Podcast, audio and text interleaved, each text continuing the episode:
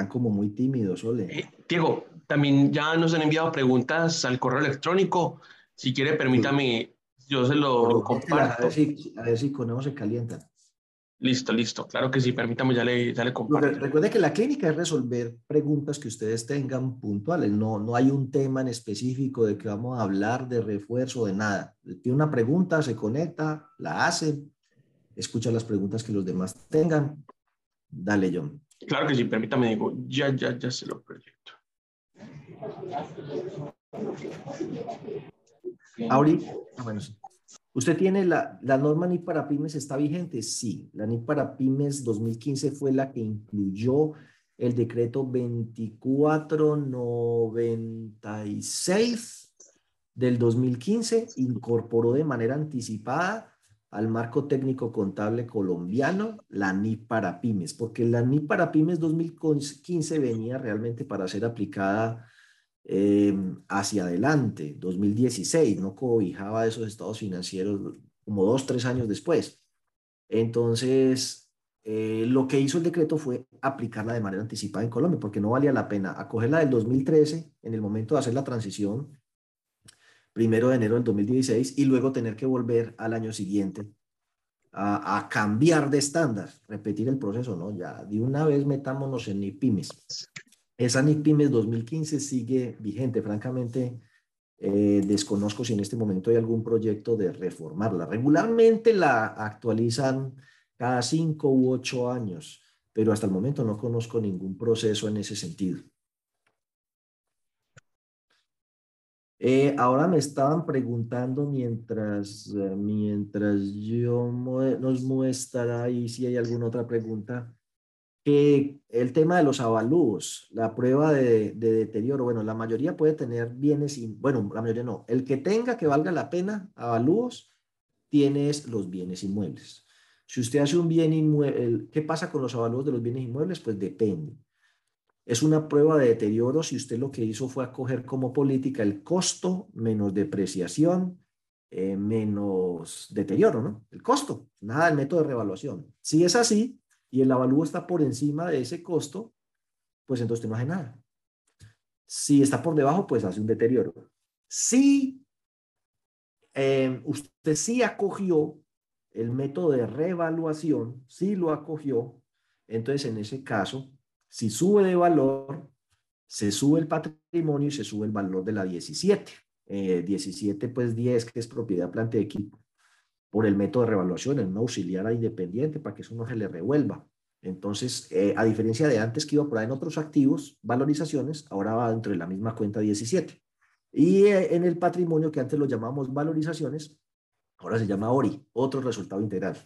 En el resultado integral no va de todo, creo que eso lo mencioné en su momento, permítame, yo comparto por aquí, las entidades que aplican NIIF para pymes, única y exclusivamente meten por ahí 4 tipos de partidas. Entonces, espérate, pymes 2015 PDF, esta es la NIIF para pymes. 4, control F, 4 tipos. Ahí está. Numeral 5.4, literal B. Se reconocen 4 tipos, hasta el número dice. No dice se reconocen varios tipos, no, 4 tipos y solo 4. O sea que lo que no esté ahí no le toca. Ganancias y pérdidas por conversión de negocios en el extranjero. Si usted no tiene negocio en el extranjero, chao. Ganancias o pérdidas actuariales por beneficios a empleados. Si usted no tiene beneficios a empleados de largo plazo o pensionados, chao. Valores razonables por instrumentos de cobertura de la sección 12, swaps, forwards, es decir, derivados. Si usted no tiene swap, no tiene forwards, no tiene ningún derivado, tampoco le toca. El único que le pega es este. Superávit de revaluación de la propiedad, planta y equipo medido por el método de revaluación. Entonces ahí es donde usted se va, revaluación, se me olvidó el numerito, pero es 1715, ahí está, 1715B. Entonces dice modelo de revaluación. Una entidad medirá un elemento de propiedad, planta y equipo por su valor razonable cuando pueda medirse con fiabilidad, como es el caso de, por ejemplo, los bienes inmuebles o inclusive los vehículos, sino que el sector solidario no tiene tantos vehículos, por su valor revaluado. Entonces es el valor razonable en el momento de la revaluación, menos la depreciación acumulada, bla, bla, bla. Entonces aquí le explica ahí para adelante, si se incrementa el valor en libros, va al otro resultado integral y se acumula en el patrimonio. Y si por algún motivo hubo, por ejemplo, el bien estaba tenía un deterioro, pues lo que se empieza es a revertir primero el deterioro hasta que el deterioro llegue a cero, reconocido en el estado de resultados. Básicamente es igualito que lo que se hacía antes cuando existía el tema de valorizaciones, pero ahorita se llama ORI en el patrimonio y en el activo va dentro de propiedad, planta y equipo, pero en ese caso en su manual debería decir que lo que son bienes inmuebles y vehículos se van a medir por el modelo de revaluación del párrafo 17.15b, y lo describe, y aquí. Y lo demás, muebles y enseres, equipos de oficina, no sé qué, se van a medir al costo menos depreciación, menos deterioro, y viene todo el tema de políticas de propiedad, planta y equipo. Entonces, listo. Eso respecto a eso, pues como para que vayan calentando. Y por aquí... Con la expedición de la circular básica contable y financiera debemos modificar el manual NIIF que traemos desde que montamos las normas internacionales. Yo creería que por lo menos debería leerlo porque es posible que muchas cosas estén desactualizadas. Lo que yo me he encontrado es que sí. Por ejemplo, es posible que su manual ya tenga que hablar del tema de pérdida esperada. ¿Sí? Pérdida esperada, entonces el deterioro de la cartera de crédito pues va a aplicar altura de mora de acuerdo con esto. Bien está dentro del manual o como un anexo, o lo cita. Va a aplicar la altura de mora de acuerdo con el anexo 1 de la circular básica contable, título 4, capítulo 2, y a partir del año 2016 por el modelo de pérdida esperada y por ejemplo, eso ya se quedó desactualizado. Muchas cosas de los fondos sociales se desactualizaron. El tema de alimentar fondos sociales con cargo al gasto, eso la circular básica contable lo cambió totalmente. Entonces, el tema de los fondos sociales, chao. ¿Qué más pudo haber cambiado? Bueno, yo creería que así de entrada, que yo recuerde claramente el tema de los fondos sociales y el deterioro de la cartera. También en el tema de la distribución de excedentes, si son cooperativas, si tienen excedentes con terceros y el pago del impuesto de renta, tienen que mirar todo ese tema tributario porque ahí hay un berenjenal ni el hijo de madre.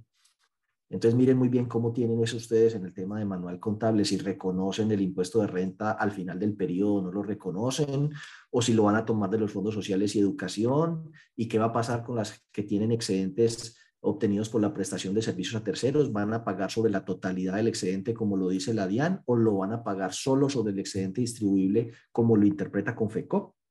Bueno, entonces sí hay cosas, yo creo que tienen que leer el manual y precisamente por eso les dimos una guía o un manual como para que usted haga la comparación. Se lee el manual suyo, se lee el manual que le dimos de guía y puede empezar a identificar, pues madre, esta cosa me toca cambiarla y puede tomar de aquí para llevarlo para allá. O hacer al revés, decir voy a adoptar como mi nuevo manual este que me dieron en el taller y voy a meterle las cositas específicas del mío que le falta. Entonces usted verá si se lo lleva de aquí para allá o de allá para acá. Listo, ¿alguna otra pregunta? Diego, buenos días. Hola, Henry. Diego, muchas gracias ahí por las respuestas. Tengo otra preguntita. Nosotros con la transición a NIIF identificamos el manejo de ese tema de los convenios, que lo veníamos manejando, ¿sabes? Cargando toda la vigencia completa como un activo en la cartera y cargamos un pasivo que en ese momento no era un pasivo real porque la persona se podía retirar en cualquier momento del seguro y entonces era un activo controlado por el fondo y no por el asociado.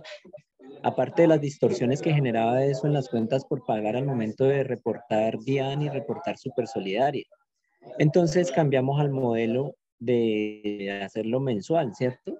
Pero ahora nosotros hemos venido teniendo mucho problema con ese modelo por el tema de que nos tocó montar otro procedimiento para poder manejar cuando la persona anticipa un pago, para poder manejar el tema de que recibimos plata en las primas.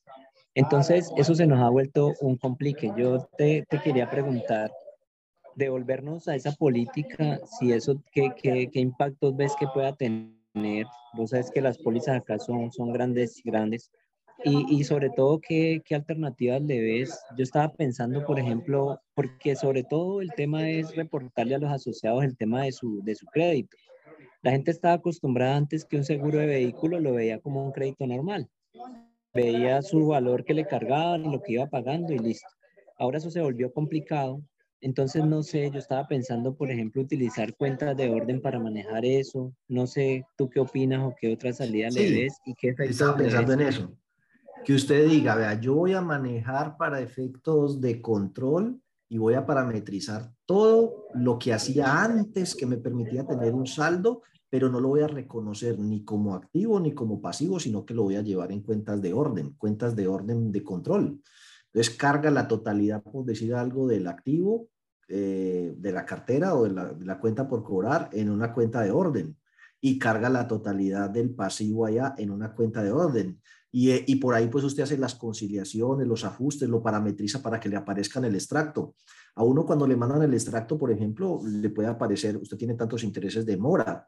Y esos intereses de mora pueden incluir intereses que ya están causados e intereses que no están causados, que están en cuentas de orden. Igual los débiles salen en el extracto. Así deben estar parametrizados los sistemas. Entonces lo mismo podría suceder en el tema del diseño del extracto que le llega al asociado, que él consulta por la página web.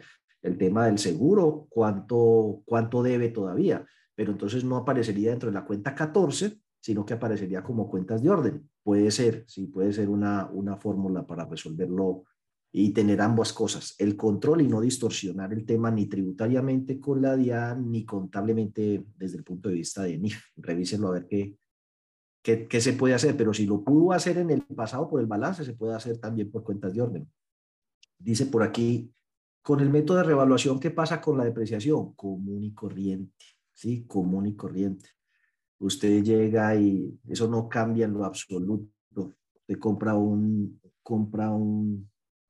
inmueble de 1.000 millones, así como cuando uno compra un bien inmueble. Entonces, propiedad, planta y equipo, 1.000 millones de pesos. Y salió de bancos o se endeudó, 1.000 millones de pesos. Al primer año lo deprecié de 10 millones. Entonces, la depreciación resta de la propiedad, planta y equipo, ¿sí? Vamos a colocarlo aquí aparte. Depreciación, 10 millones de pesos. ¿Contra el qué? Contra el gasto, 10 millones de pesos. Hace la avalúa a fin de año y el bien vale 1.100.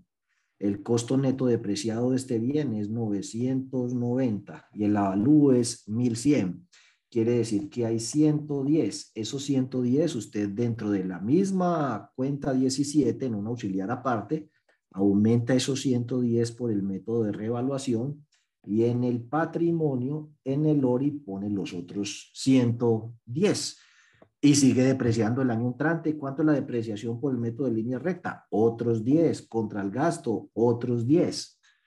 Y cuando haga el avalúo, resulta que ya el avalúo es 1.200 y han transcurrido, supongamos, 3 años, porque usted estableció en su política que cada 3 años va a ser la actualización del avalúo. O sea que ya el bien neto en libros vale 970 más una revaluación que tenía de 110, así que vale 1.080. Vale 1.080 por el método de revaluación, porque es 970 el costo neto depreciado y 110 de revaluación. Y lo compara con 1.200, quiere decir que le faltan 120 más. Entonces, ajusta en el patrimonio 120 y ajusta aquí en el método de revaluación otros 120. Así que ahora le va a quedar el valor de la 17 de ese componente por el mismo valor del avalúo. Y cuando es al revés, pues si uno dice al año siguiente, por algún motivo no, esa vaina bajó el avalúo a 1.050. Es más, el avalúo bajó a 1.000. Entonces usted dice, miércoles, ¿cuánto tengo yo en el método de revaluación? Al trimestre, a los 3 años siguientes, tengo 230, ¿cierto? ¿Cuánto está esto? Pues como ya han pasado 6 años y son 60 millones de gasto de depreciación, entonces el valor neto depreciado son 940. y tengo 230 de revaluación, estos 110 y estos 120 que hice. Síganme la historia ahí, aunque no sea tan exacta. Entonces ahí estamos 1170, está 1000, sí, 1170. Sí, si me equivoco, me disculpa, 1170. Entonces usted dice, como el avalúo dijo que no era sino 1000 y yo lo tengo todo por 1170, me toca ajustar 170, pero lo primero que afecto es la revaluación. O sea, a la revaluación que está en el patrimonio y que está en el ORI, le saco esos 170. Solamente si el ORI fuera insuficiente, es que se constituye un deterioro. Es decir, si llegara, por ejemplo, transcurridos 9 años, que he depreciado 90 millones, el costo neto depreciado son 910 y el avalúo dijo que no son sino 900. Se borra todo el ORI y además necesito 10 millones más de deterioro para ajustarlo. Al año siguiente se recuperó el valor a 1000. Entonces ya revierte esos 10 millones de deterioro contra el ingreso, recuperación. Y los otros 100 los registra como el ORI. Listo. Entonces así funciona. Muy parecido, no he dicho, remítase a como cuando antes de haber montado las NIIF, manejamos las valorizaciones así, igualito. Igualito, igualito, igualito. No he dicho, repasa el decreto 2649 del 93 y ese es el mismo ORI. Lo único que cambia es que en vez de valorizaciones se llama ORI. Y en el activo, en vez de llevar los otros activos a la 19, lo lleva dentro de la 17. Es lo único que cambia. ¿Cuál es la norma del cambio de las cuentas de cartera? Circular externa 40 del 2022. Circular externa 40 del 2022. ¿Alguna otra pregunta? A ver, John, ¿usted tenía unas preguntas por ahí o ya? Sí, señor, aquí las tengo ya preparadas. Permítame, ya le comparto entonces pantalla. Suéltelas. Listo, Diego, ahí están en pantalla. Me avisa, por favor, para irlas cambiando. Ingresos. Bajo este concepto cubrir una actividad que realiza el fondo cada año y que los asociados aportan un valor como inscripción al evento o hacer vosotros ítems describiendo este concepto. No, eso es ingreso. Eso es ingreso. Te dicen, hacen una actividad cada año, reciben, le cobran al asociado un valor por participar en ese evento. Eso es un ingreso. Búsquenle por qué cuenta lo van a incluir, ingresos administrativos, sociales, busquen dentro del catálogo de cuentas por dónde sería el registro contable, pero por supuesto que tiene todas las características de un ingreso. Ahí el detalle, que es donde se peca, es que, y en eso voy a predicar, porque algún día si esto de las NIIF no funciona, me va a tocar volverme pastor o algo, pero en la Biblia dice... que le dicen, oiga, ¿le pagamos impuestos al César o no? ¿Cierto? Porque los judíos no reconocían la autoridad del César. Y el sector solidario como que no reconoce la autoridad de la DIAN. No, es que nosotros somos sin ánimo de lucro. Y entonces creen que por eso el tema de los impuestos no es con ellos. Entonces le sacan una moneda a Jesús y le dicen, entonces Jesús dice, pásenme una moneda. Y Jesús, ¿de quién es la inscripción? No, ese es del César. Y dad al César lo que es del César y a Dios lo que es de Dios. Entonces... el que seamos sin ánimo de lucro no significa que no estemos responsables de los impuestos que nos correspondan. Y este tipo de ingresos, ahí es donde cada quien tiene que mirar con sus asesores tributarios, podría ser que sea necesario, primero, facturarlos. Así que tendrían que inscribirse en facturación electrónica. Y segundo, cobrar IVA. Entonces, investigue, profundice. En mi concepto, esa actividad, vamos a hacer la super mega rumba bingo del año. Listo. Vale 100.000 la boleta y ta. Usted, eso lo hace una entidad informal por allá. Diego con 4 amigos organiza una vaina por allá en una carpa y recoge la plata en efectivo y no reporta eso. Pero usted esa plata le va a entrar, se la consigna, se la va a descontar, va a pasar por el ingreso.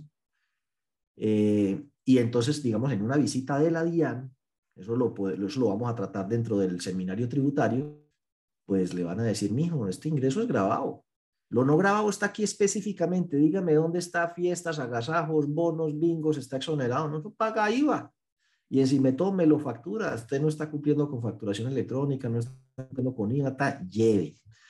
Ahora tengan presente, si esto que me están preguntando aquí es un fondo de empleados, para acabar de rematar, los fondos de empleados, todas las actividades diferentes de ahorro y crédito, y eso nos vamos a meter en un mundo gris donde uno va a quedar medio perdido qué va y qué no va. Esperemos a ver si eso lo quitan del proyecto de reforma tributaria. Es que paguen impuesto del 20% sobre esas actividades. Ahí Analfe debe estar haciendo lo propio, tratando de ajustar eso. Dios quiera que lo quiten, pero si no, este sería el tipo de actividades que pagarían impuesto de renta a la tarifa del 20%. Y al pagar impuesto a la tarifa del 20% nos metemos en otro chicharrón.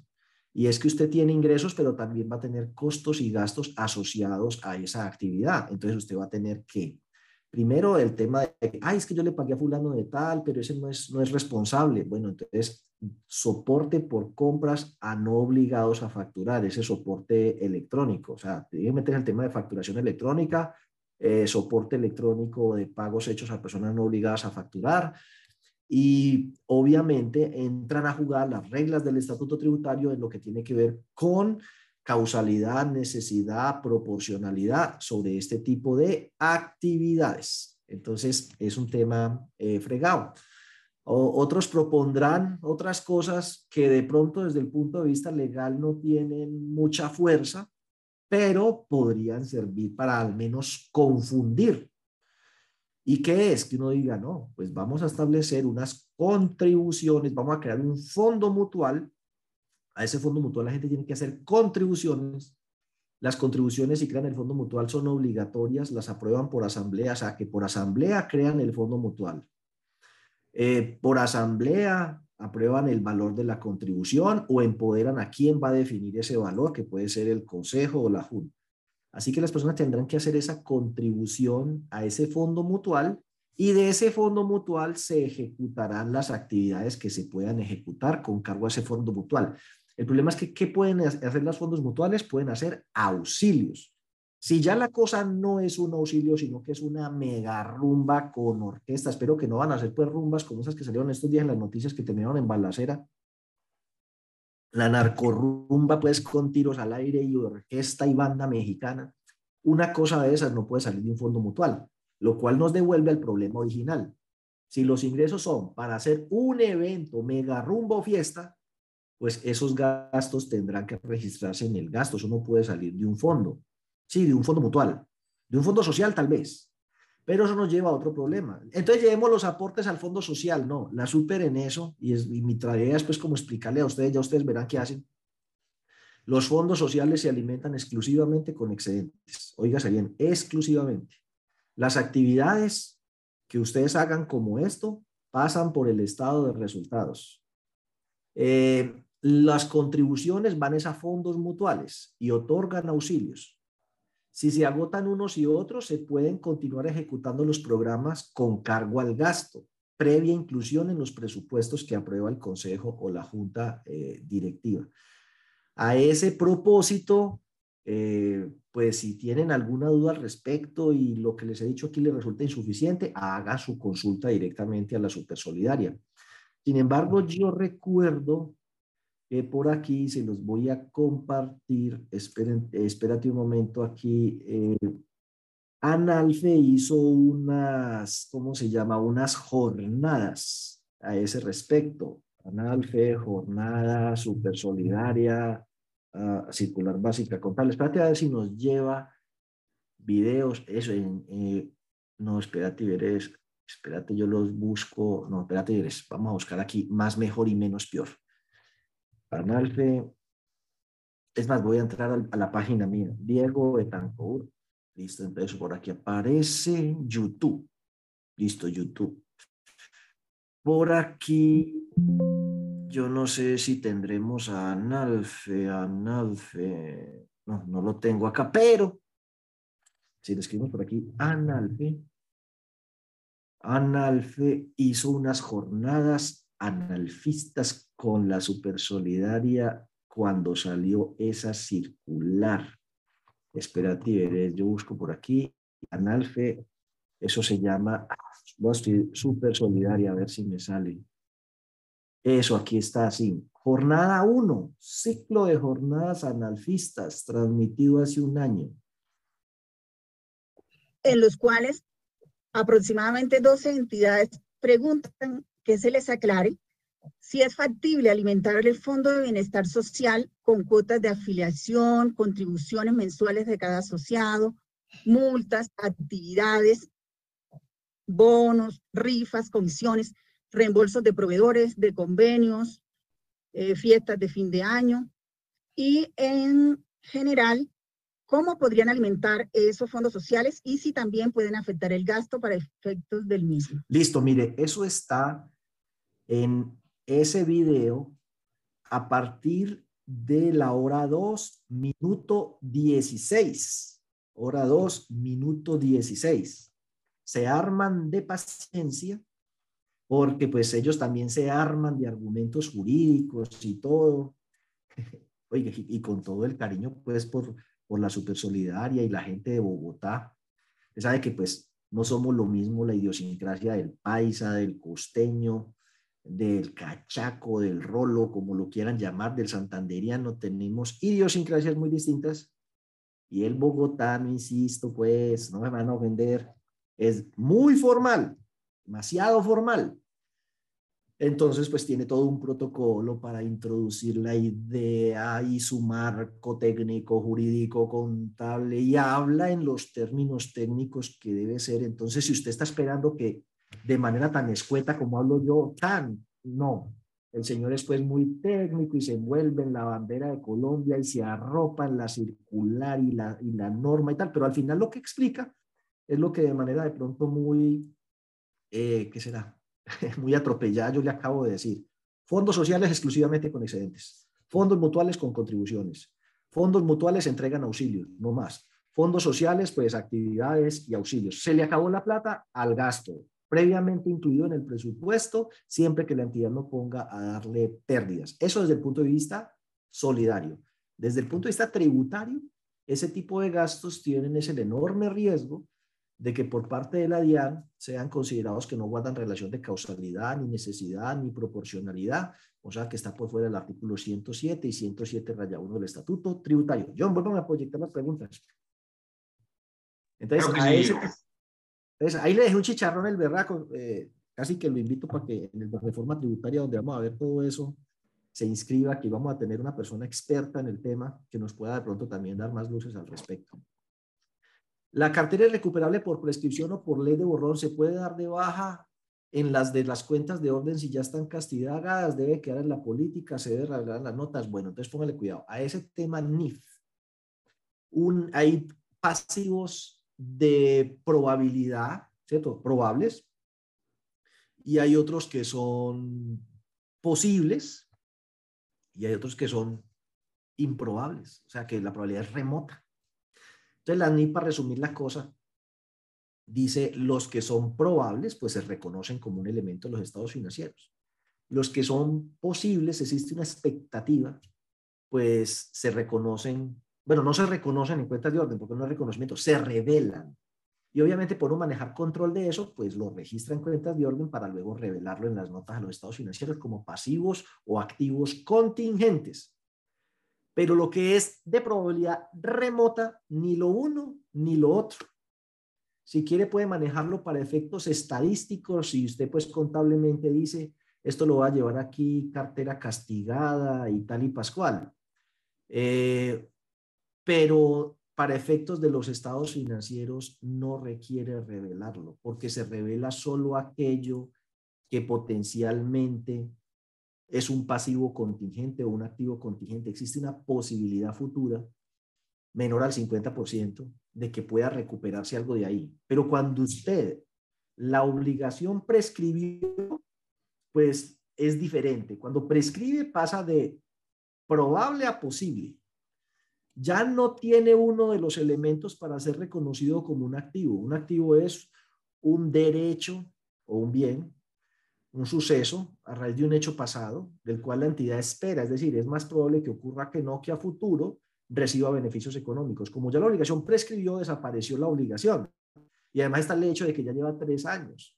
Entonces, al no ser probable, primero debería estar deteriorado 100%. Y segundo, usted puede proceder a hacer el castigo. El castigo de cartera como tal tiene un procedimiento en la circular básica contable, que está incluido dentro del manual, y ahí lo registra en cuentas de orden, porque que lo haya castigado no significa que usted haya renunciado al derecho que tiene de procurar recuperar esos bienes, y de hecho como usted lo reporta como cartera castigada en la central de riesgos, es posible que la persona venga, yo quiero que arreglemos ese charroncito, pues porque eso me está entorpeciendo, dañando una solicitud de crédito que tengo para una vivienda. Cuando usted se acoge a la ley de borrón y cuenta nueva, ahí sí enterró la vaina. Ya, chao. Lo que no logró recuperar, esa platica se perdió. Es más, usted lo tiene que sacar de la central de riesgos. Él ya pagó. Así que lo que no le quedó pasa a ser, no improbable, imposible que usted lo recupere. Entonces, eso sí, ni lo revele. Si quiere, para efectos estadísticos, yo, oiga, ¿cuánto perdimos con la ley de borrón y cuenta nueva? No, como 500 millones. Ahí lo tengo registrado en la cuenta de orden. Pero eso ni siquiera vale la pena revelarlo. Entonces uno no le da de baja a las cuentas de orden. Las cuentas de orden son control. Es más bien qué reconozco o qué revelo. Se reconoce lo que es probable, se revela lo que es posible, lo que es remoto, y usted puede llevar estadísticamente esa cifra donde quiera, no forma parte ni de las revelaciones ni de los elementos de los estados financieros. Dale, John. Que se debe revelar en las notas, pues si a usted le parece que lo que está escrito allí no es suficientemente claro, porque en el manual está claro que es un pasivo contingente, que es remoto, que es probable. Genéricamente, si usted dice eso genéricamente, yo quisiera escribirlo específicamente, ¿qué pasa en estos casos? Pues bueno, lo escribe, pero casi que es innecesario. Lo que acabo de mencionar, para reconocer un pasivo, para reconocer un activo, qué es un activo contingente, qué es un pasivo contingente, qué pasa con los que son de probabilidad remota. Eso está tanto en las NIIF como en el manual. ¿El tono de letra verde es para identificar los cambios que hiciste? No. El tono de letra verde es para llamar la atención sobre algunos puntos que de pronto merecen que usted haga un detenimiento y revise en su entidad cómo lo están haciendo. Pero en general, revisen todo el texto integralmente. Dale, John. Estamos realizando un avalúo. Si el resultado es un mal... Bueno, ese del ORI ya lo contesté al principio. Dale, John. Pero venga, espérame, yo le pongo un poquito de volumen que no escucho. Eso, súbeme la radio. Listo. ¿La evaluación del deterioro en forma agrupada es la misma provisión general? No.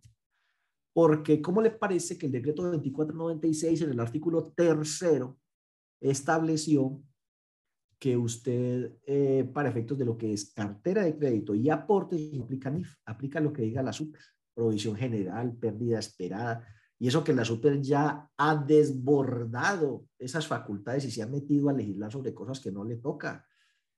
Por ejemplo, sí, ya está hablando de otras partidas con toda confianza, igualito que el modelo de antes. Estoy tratando de recordar uno ahora, un caso específico, pero inclusive sobre cuentas por cobrar, cuentas por pagar. Entonces ya la super ya pondera y dice que se hace, asiste, ya, en inversiones. Dice, inversiones en subsidiarias, hay 3 métodos para reconocerla: a valor razonable, por el método de participación patrimonial o al costo histórico. Y la super ya por ahora el capítulo dice, no, inversiones en subsidiarias van por el método patrimonial, de participación patrimonial, independientemente que las NIIF digan que hay otras posibilidades. O sea, ahí ya la Supersolidaria se le montó otra vez por encima a las NIIF, dijo, 1, 2, 3 por mí, que aquí el que manda soy yo. Me vale huevo los estándares internacionales, yo les voy a decir qué es lo que se hace y qué es lo que no. Ahí, por ejemplo, ella no tenía esa facultad legal para hacer eso. El decreto 2496 no le da esa facultad. Únicamente deja por fuera de las NIIF cartera de crédito y aportes, pero el que manda, manda, aunque mande mal. Entonces la super dijo, no, me hace solamente método de participación patrimonial. Entonces, claro, la provisión general forma parte de la cartera que está por fuera de las NIIF. El deterioro de forma agrupada, pues usted puede utilizar matrices, cosechas u otros análisis estadísticos que le permitan a usted establecer de una gran población de elementos individualmente poco significativos cuál es la provisión que debería establecerse. Entonces usted podría llegar y decir, si fuera una entidad muy grande, que las hay, gran cantidad de cuentas por cobrar de deudores comerciales, ventas que hago a plazos pequeñitas, 500.000, 300.000, 800.000, así que yo puedo tener fácilmente, no sé, estoy tratando de imaginarme qué tipo de entidad suficientemente grande, yo tengo 800, 900, 1000 cuentas por cobrar deudores comerciales con diferentes needs. Entonces usted podría llegar y decir, pues voy a decir, de aquí para arriba, como son materiales, las miro una por una. Y les voy a mirar capacidad de pago, solvencia, los voy a consultar a la central de riesgos, voy a ver cómo me ha pagado a mí. Y sobre esa base, cuentas por cobrar, establezco cuál es la provisión que debería otorgarle a cada uno. Un comité lo evalúa, levantan un acta, lo aprueban y se lo pasan, la gerencia le pone el chulo y contabilidad con eso establece cuál es el deterioro de esas cuentas por cobrar significativas. El deterioro individualmente pues establece de que haya elementos o evidencia objetiva de deterioro. La entidad está intervenida, la entidad está en cesación de pagos, la entidad, los estados financieros muestra pérdidas recurrentes, capital de trabajo negativo, no solamente el tema de los días de mora. Si a partir de todo eso uno dice, provisionemos los 100%, se fue. Y de ahí para abajo uno dice, bueno, ahí dijimos que los que fueran por menos de 10 salarios mínimos le vamos a hacer es un análisis. Entonces vamos a coger y vamos a hacer un análisis de cosechas. Ahora, si ese análisis de cosechas implica, usted puede llegar y decir, vamos a mirar los últimos, un análisis distinto de cosechas más sencillo, vamos a coger los últimos 3 años. Mira, la cartera del 2018, que tenía menos de 10 millones de pesos, 12 meses después, ¿cuánta estaba en mora superior a 180 días o si había perdido del totazo o seguía igual de morosa? Vamos a coger la del 2019 y le vamos a hacer lo mismo. Vamos a coger la del 2020 y la del 2021. Y con eso establecemos un porcentaje y decimos, de cada 100 pesos de cartera de menos de 10 millones de pesos, 12 meses después, siguen en mora o han entrado en mora o se ha tenido que castigar tal porcentaje. Y con esa evidencia histórica define usted el porcentaje que le va a aplicar a la cartera que ahora tiene. Puede ser. Ahora, a las entidades de tercer nivel de supervisión, a las del grupo 3, contabilidad simplificada, que es prácticamente ninguna, porque casi diría yo que el 100% de las entidades acogió fue MIPYMES, la Supersolidaria le aceptó la provisión individual y general 5, 10, 15, 33, 33, 33. Ese es un método que es para las del grupo 3, pero que alguna entidad podría de manera atrevida decir, bueno, pero si la super se la aceptó para el grupo 3, ¿por qué no me la va a aceptar para mí? Eso que estoy diciendo es una interpretación atrevida de mi parte y lo dejo a su consideración.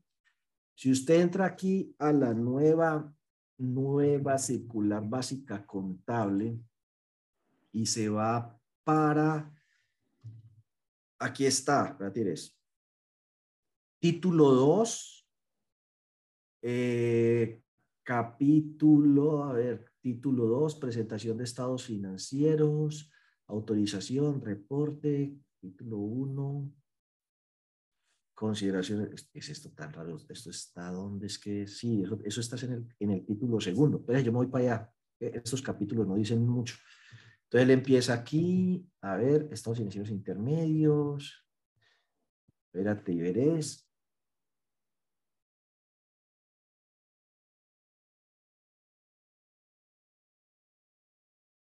Entonces estamos por acá, medio de reporte, y debe venir el capítulo 2.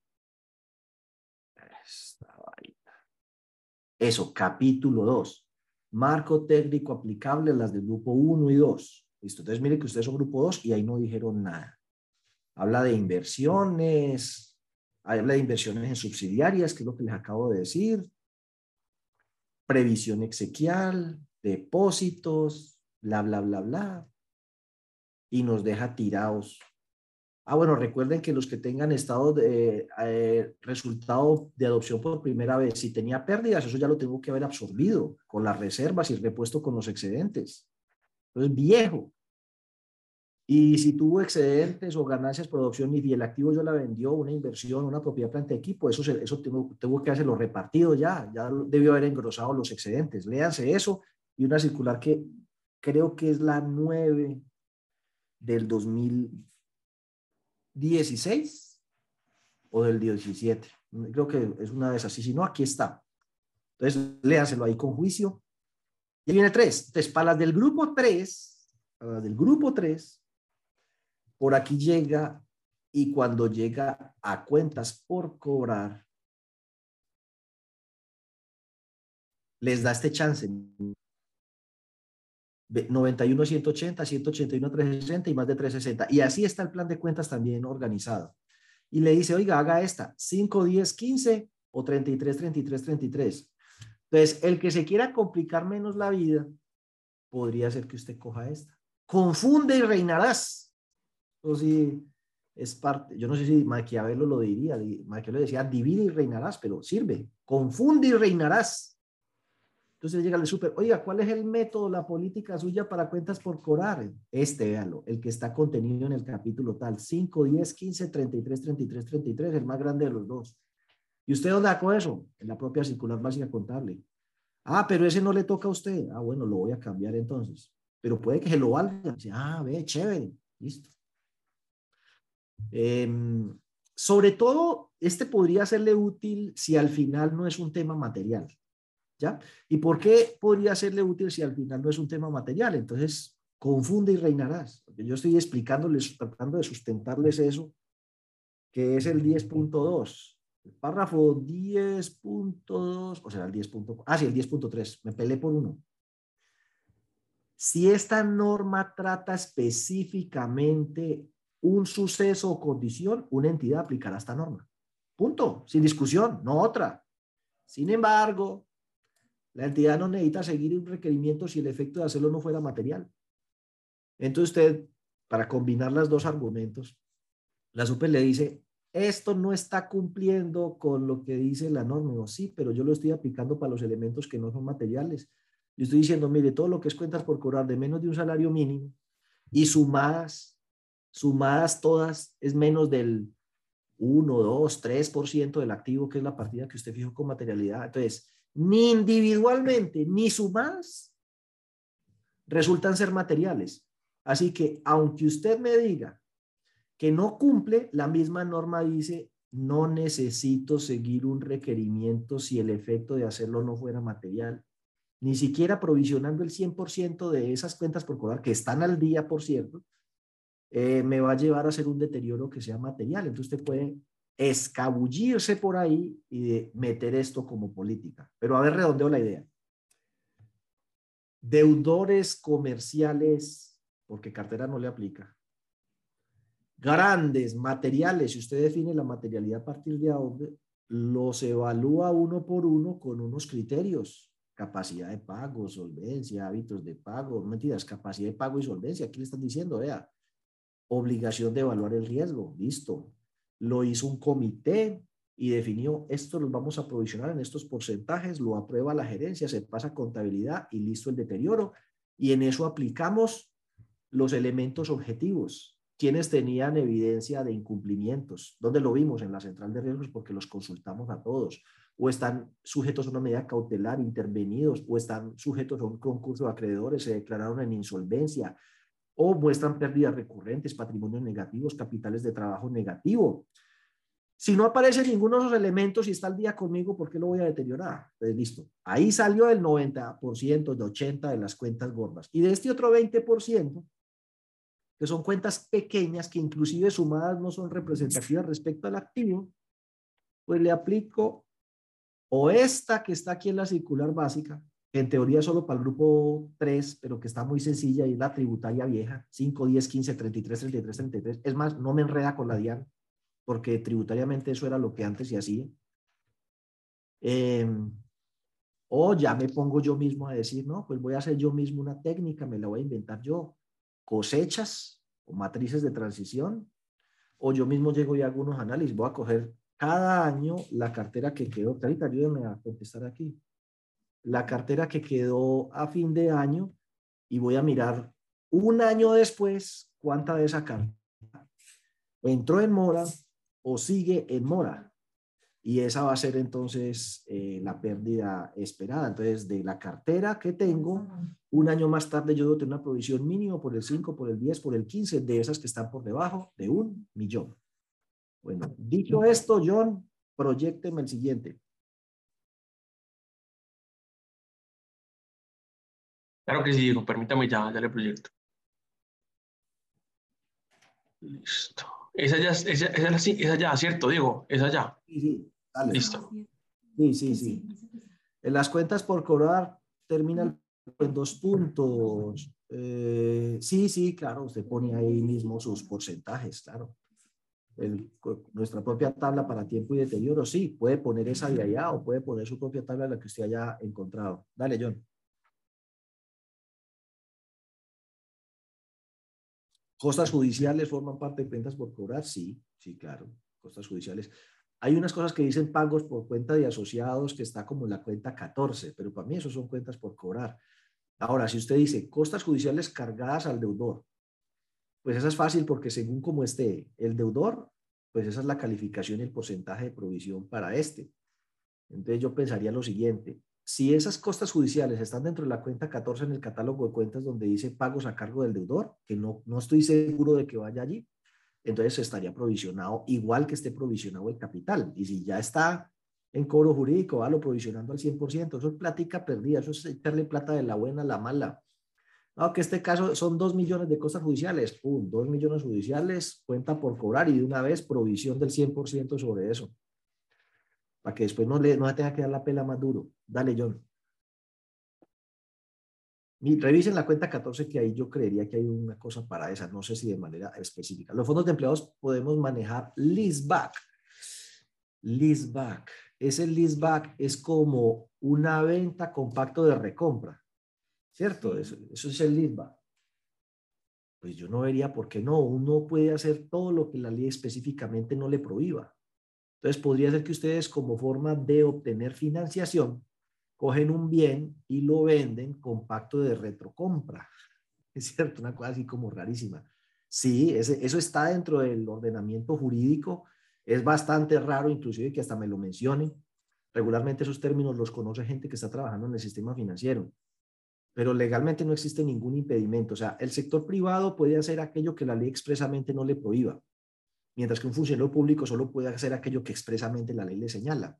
En ese sentido, en ninguna parte a un fondo de empleados le prohíben utilizar el leaseback como instrumento de financiación. Entonces, no, hágalo jurídicamente, estructúrelo y reconózcalo como corresponde. Dale, John. Es como un redento financiero al revés. En la página 73, ¿se pueden omitir los parques, cementerios? Sí, claro, no, usted hágale todos los ajustes que usted considere, que se adapten a su entidad. Esa es la idea. Dale, John.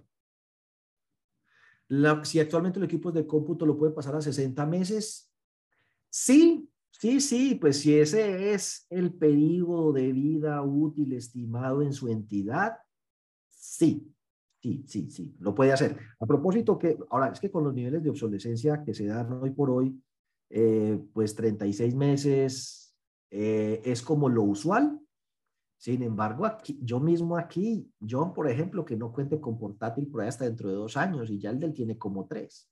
Entonces uno en las empresas les tiran, pero depreciación, estatuto tributario, se me olvida en este momento el artículo 137 del estatuto tributario, entonces vamos a vernos para allá, estatuto.co.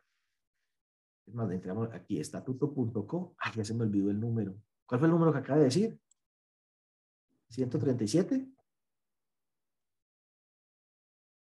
Así, depreciación, leer más. Entonces aquí está, cerrar.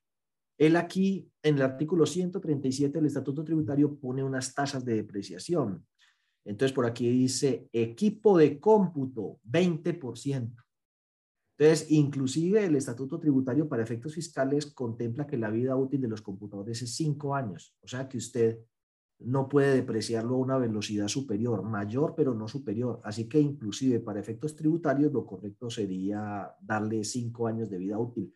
Así que los que sean cooperativas y mutuales podrían para efectos tributarios acogerse a estos plazos. Ahora, 2.22 en construcciones y edificaciones, si lo llevamos aquí a Excel, que es que patino, no sé cuánto es, más 100 dividido 2.22, le da 45 años de vida útil a los bienes inmuebles. Usted puede hacerlo más, pero no más corto. Entonces, para efectos tributarios, en un computador, usted puede ir más de 5 años, pero no menos de eso. Les dice que el gobierno reglamentará las tasas máximas de depreciación. En ausencia de dicho reglamento que no ha salido, se aplicarán las siguientes tablas. Entonces puede acoger estas. Yo vuélvame a proyectar el de preguntas.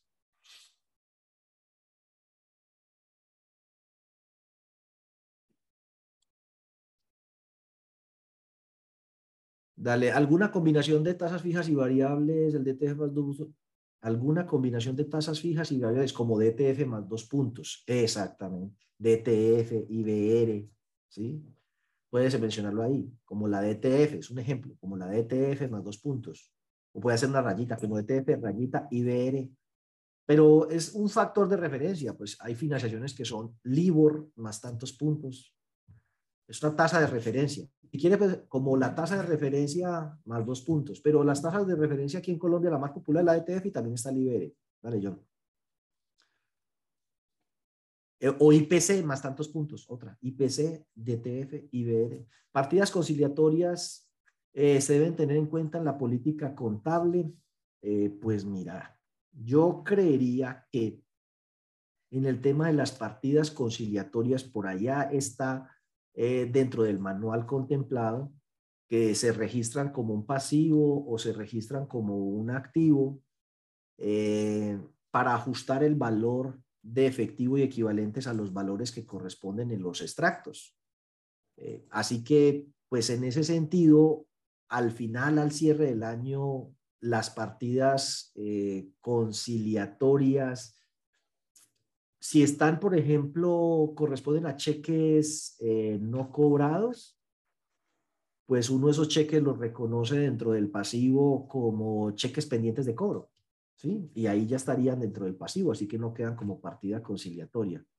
Consignaciones como por identificar, uno podría también registrarlos y tenerlo como otros pasivos. Y entonces otros pasivos usted los puede identificar sin tercero, consignaciones pendientes de identificar y los reconoce, pues para que no queden partidas conciliatorios dentro de las cuentas. Eso va en el tema de efectivo y equivalentes. Y yo casi estaría seguro que en el manual eso está contemplado. Dale, John. Obviamente que usted lo revela, ¿no? Dentro de las cuentas dice... pues que están reconocidos en este momento unas partidas pendientes por identificar correspondiente a consignaciones y unos cheques pendientes de cobro, por tanto, y bueno, hace toda la revelación del caso. Los créditos que a fin de mes están aprobados, contabilizados y pendientes por girar deben ir en las políticas. ¿Y en qué política? Pues es que en ese sentido ya si no le abarca la política, usted lo que tiene que hacer es hacer lo que dice la norma, la circular, la orientación, y eso está en cuentas de orden. En cuentas de orden usted lo tendrá que revelar. Se llama créditos aprobados por desembolsar. Entonces eso es lo que usted tiene que hacer y registrarlo tal cual. Para todos los efectos de lo que aquí se habla, por ejemplo, si usted se va, algún día abriría lo de la Supersolidaria. Si usted se va, por ejemplo, para la Supersolidaria, lo que pasa es que hay un poco de cosas que no hacen, ¿no? Pero que debería. Y pues, madre, es muy lento, hombre. Iremos aquí a ver, anexo 3. Anexo 3, brecha, sí, mire, por ejemplo, control F. Desembo.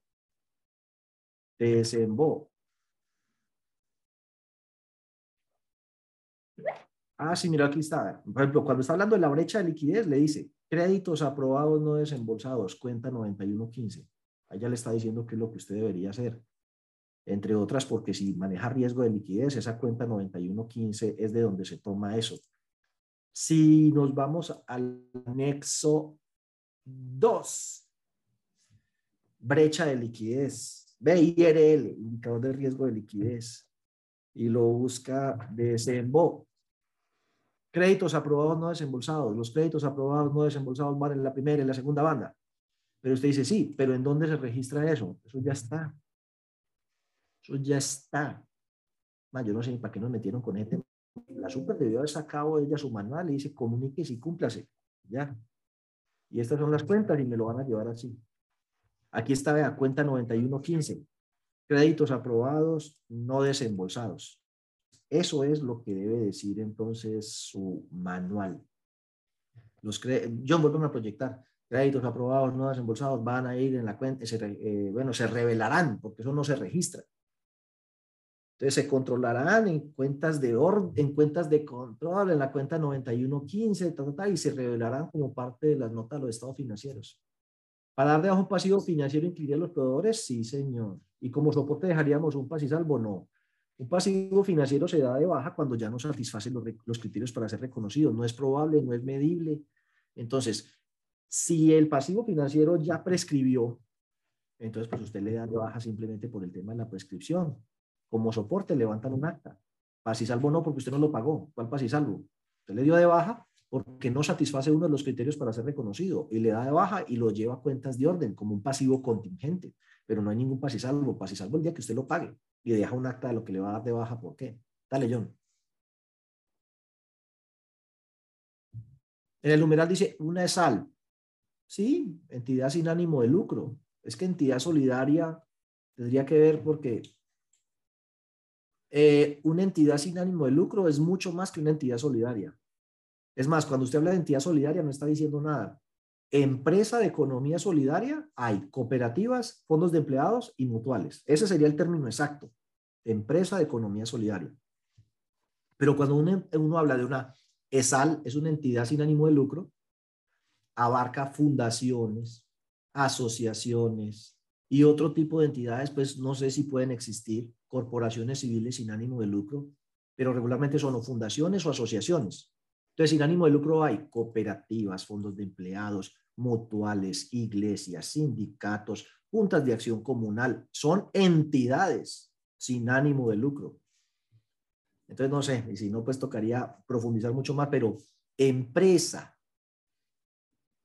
asociativa sin ánimo de lucro es mucho más preciso que hablar de entidad solidaria. La entidad solidaria es nada. Eso no existe en el ordenamiento jurídico. En el ordenamiento jurídico existen las ESAL, las entidades sin ánimo de lucro, que son muy amplias. Hasta sindicatos e iglesias van ahí. O existen las empresas de economía solidaria, que son cooperativas, fondos de empleados y mutuales. Entonces, ESAL es algo que existe y es así de grande. Entidad solidaria no existe en el ordenamiento jurídico. Entonces, revise qué es lo que quiere cambiar, a qué hace referencia todo eso. Dale, John. Es preferible que diga entidad sin ánimo de lucro si ESAL no lo entienden. Medida valor presente a aquellas obligaciones que no tienen una tasa de interés pactada. Ah, ya, claro, cuando usted le dice a alguien, mire, le voy a vender este computador y me lo paga, le voy a hacer un préstamo a un empleado y me va a dar 48 meses para pagar sin intereses. Ahí usted le toca coger la tasa de la cartera, traer a valor presente el flujo futuro de fondos, descontado con esa tasa. El valor presente de ese flujo futuro de fondos va a ser inferior al valor de la cuenta por cobrar. Y esa diferencia usted la va a tener que reconocer como un deterioro, porque es la plata que usted está dejando de ganar por darle al otro un mayor plazo del corriente.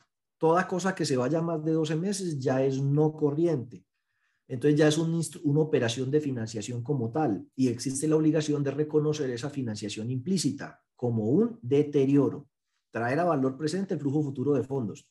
Eso es obligatorio cuando el pago se aplaza más allá de los 12 meses. Y obviamente es obligatorio si es material, porque usted dice, no, pero es que es un pinche millón de pesos. Pues podría obviarlo aplicando el párrafo 10.3. Dale, John. John, ¿cuántas faltan? Diego, faltan por ahí 10 preguntas, 10, 15 preguntas. Toca para la siguiente clínica porque ya a las 10 me tengo que conectar para otra cosa. La entidad hace un cobro por gastos de cobranzas. ¿Debe quedar en la política y en cuál? Pues primero tiene que quedar en el manual del SARC. El crédito tiene 3 procesos: otorgamiento, seguimiento y recuperación. En la recuperación debe quedar ese tema del gasto de cobranzas. Segundo, ¿dónde más debe quedar? En el pagaré. Si usted no lo incluyó en el pagaré, perdió el año. Porque el pagaré es el que autoriza lo que usted va a hacer con el deudor en caso de que él incumpla. Así que si eso no está dentro de las cláusulas y está aceptada por él de manera expresa, así usted lo escriba en el manual NIIF, así lo escriba en el manual SARC, no vale. Si no está en el pagaré, no vale. Y a ese respecto, El tema pues de gastos de cobranzas está regulado en el sentido de que tiene que haber la demostración de que hubo efectivamente una labor de cobranza para justificar ese cobro. Eso no es de NIIF, eso es de SARC, proceso de recuperación. Y hasta ahí llegamos el día de hoy. Nos vemos en el próximo. Ahorita les mandamos ahí por donde John les mandó eso, cuál es la próxima fecha. Nos vemos.